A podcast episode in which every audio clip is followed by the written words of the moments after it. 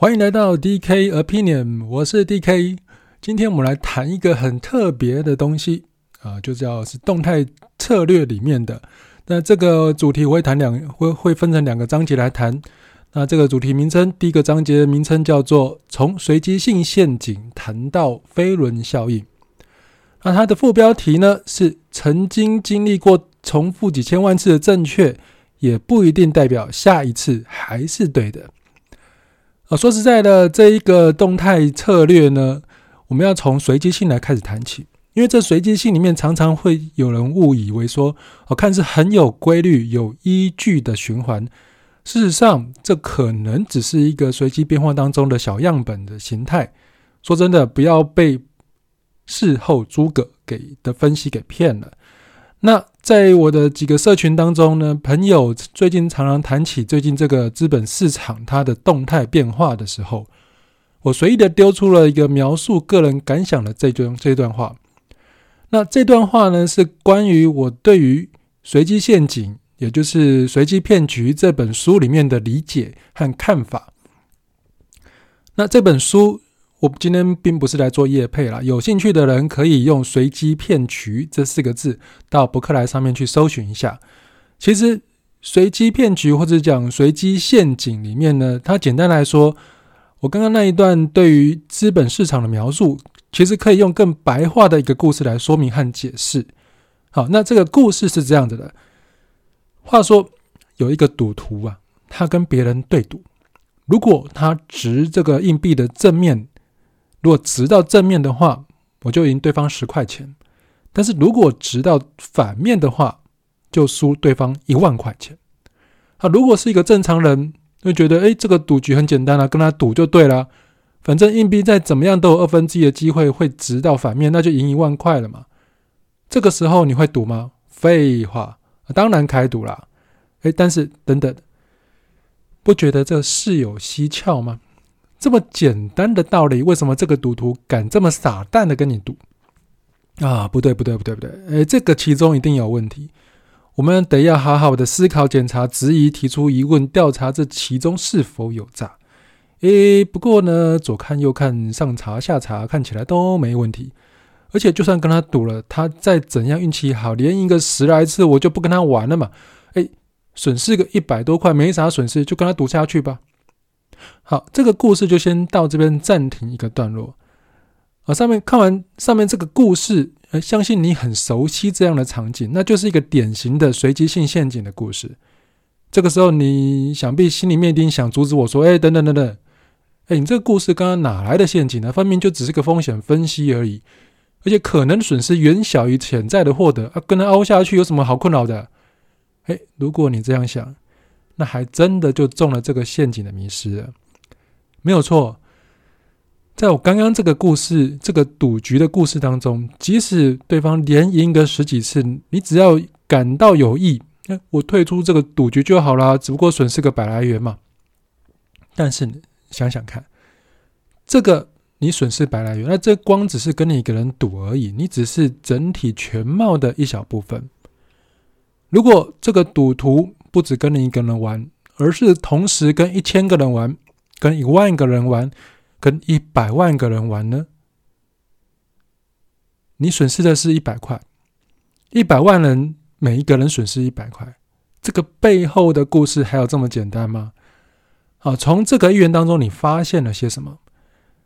其实我们可以用事后诸葛的推论来看看，当我们只把眼光放在小小的框架当中的时候。就会失去了更广阔的视野。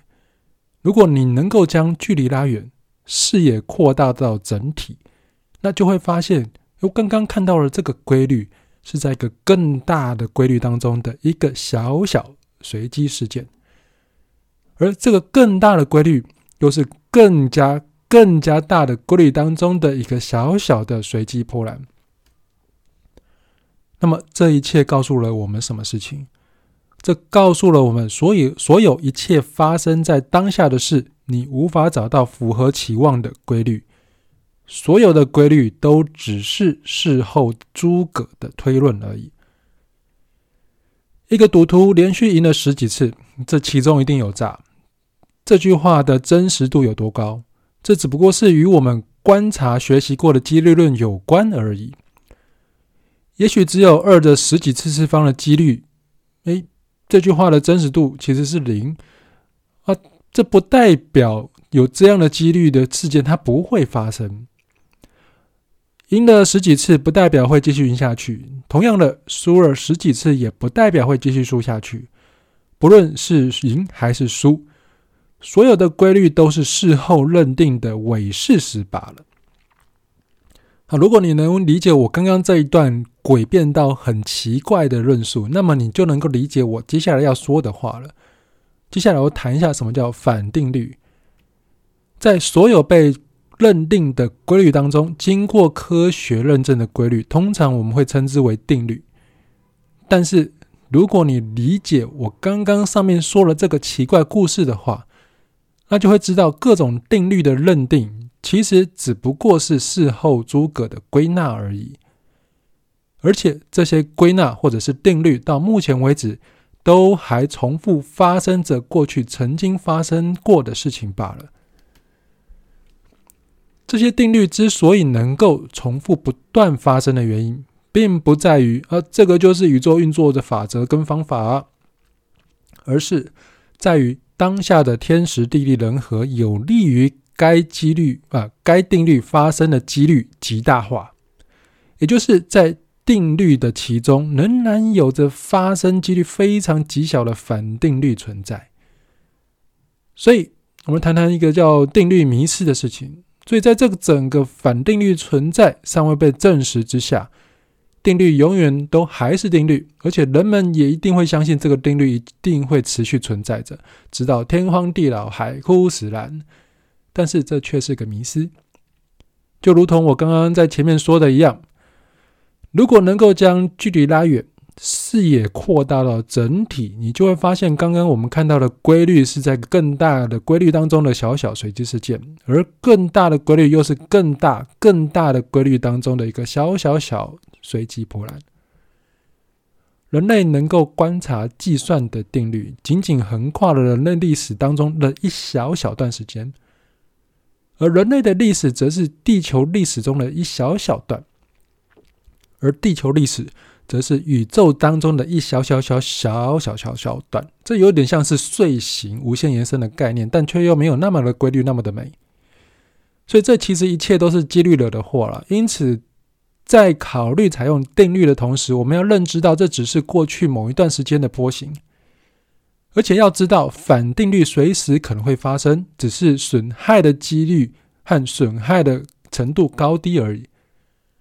当然。现在有些人会叫这个反定律叫做黑天鹅啊，甚至有些人比较扩大一点解释叫做灰犀牛。那这个损害的伤害性如果远高于获得的时候，即使再小的发生几率也要严谨以对。但是这个不是叫你整天都躲在被窝里等着妈妈来挖你上起床上学，等着另一半来踢你上班借的借口，这只是要提醒你。随机性的陷阱将无处不在。当你越是有把握某一件事情一定会发生的时候，那件事情多半就真的会发生。可是，如果一旦没有发生，那么你就要考虑是否能够承担那个损失，自己是否能够东山再起。所以，我们要善用这个陷阱来抓兔子。我上面刚刚讲了一堆关于随机性陷阱的定义，那么了解它有什么好处呢？当你听完这么这么长的一篇 podcast 之后，难道就只是被我骗了注意力来跟你说哦，要留意、小心、注意那些发生几率很小的损失，可能会造成的严重损害性吗？好，如果我只是这样跟你讲，那我也不要出来混了，我不要出来讲这个了啊。不过也许好，不出来讲这个可能还比较好一点。好，我们回到正题。就如同我刚刚说的，这个随机性陷阱无处不在一样。既然它无处不在，那么我们是否可以利用它的特性来拟定企业营运或投资策略呢？当然是没问题，这可以的。因为极小的几率发生会影响到极大的事件，就如同住这个故事里面的赌徒一样，我们非常非常幸运的能够活在一个资讯透通发达的年代或者是地区，所以我们每一个决定都可能会得到倍增的效果。那么这告诉我们我们什么事情呢？其实就是无论是好还是坏的决定，都可以倍增它的好，它的效果。好，那么困难的事情又来了。那就是，除非等到事情发生之后，我们才会知道当下的那一个决定是好还是坏的。这个意思也就是说，没有去做之前，没有人会知道事情真正会发生什么变化。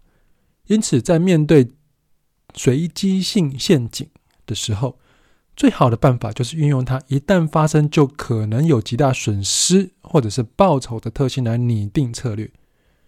诶。你可能会问我说：“诶，你刚刚从头到尾到现在，你只谈到损失，怎么突然冒出个报酬两个字啊？”你或许会想这样问，但是，嗯，我从头到尾都没有讲这个陷阱只代表损失，而不代表这个发生几率极小的极大报酬啊，而是我需要你去思考一下，如何安全的取得这个报酬，才是我们应用随机性陷阱拟定策略的重心。而这一切就得要谈到最近其实又变得很火红的飞轮效应。我记得有刚有出了一本新书嘛。